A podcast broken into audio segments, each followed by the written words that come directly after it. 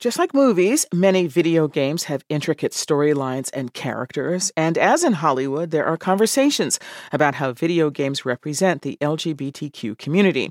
Less than 2% of all games feature LGBTQ characters or storylines, even though a study by Nielsen and the advocacy group GLAAD found that one in five American gamers identify that way. NPR's Katie Klein looked into the disparity. Veronica Ripley plays video games for a living, streaming for a live audience on Twitch.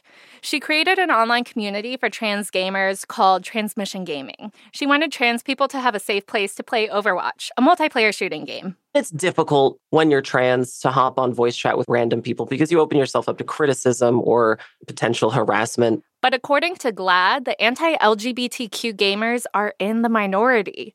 Ripley said video games were critical in her understanding of gender. One game that made a big impact was The Sims you can make an avatar and explore what it's like to try on a different gender for a little while. Games that allow people to do that are some of the best games for queer folks, in my opinion. Ripley has a similar story to a growing number of gamers who identify as LGBTQ, which is 17% of people who game an hour or more a week and 19% of gamers who play 10 or more hours a week, according to that GLAAD study. Adrienne Shaw is one of the study's head researchers. For decades now, popular understandings of the gaming audience have made people really think it's a core small group of adolescent, cisgender, white heterosexual males playing video games, and it, that hasn't been true for a long time. And GLAAD says there's an idea among game developers and the public that audiences are more resistant to LGBTQ characters than they actually are. Here's Tristan Mara, GLAAD's head of research the large majority of non LGBTQ gamers are not dissuaded by LGBTQ representation. It makes no difference in their likelihood to buy or play.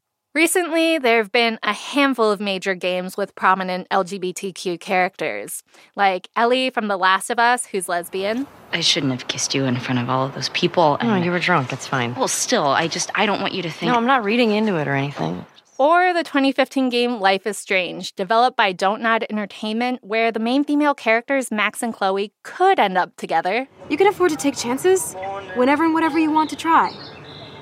For example, I dare you to kiss me. What? Michel Koch is the co creator of Life is Strange. He said Don't Nod started as an independent game studio, so they had creative control. And at a point, we needed funding, so we went to meet publishers we got some feedbacks from some publisher that, oh no, this won't sell. We cannot publish this game, even if it looks cool. But they did find a major game studio that would take that chance. Square Enix published Life is Strange with no changes. They say it went on to have over 20 million players. But many companies are still reluctant, and Koch says in the end, video games are a business.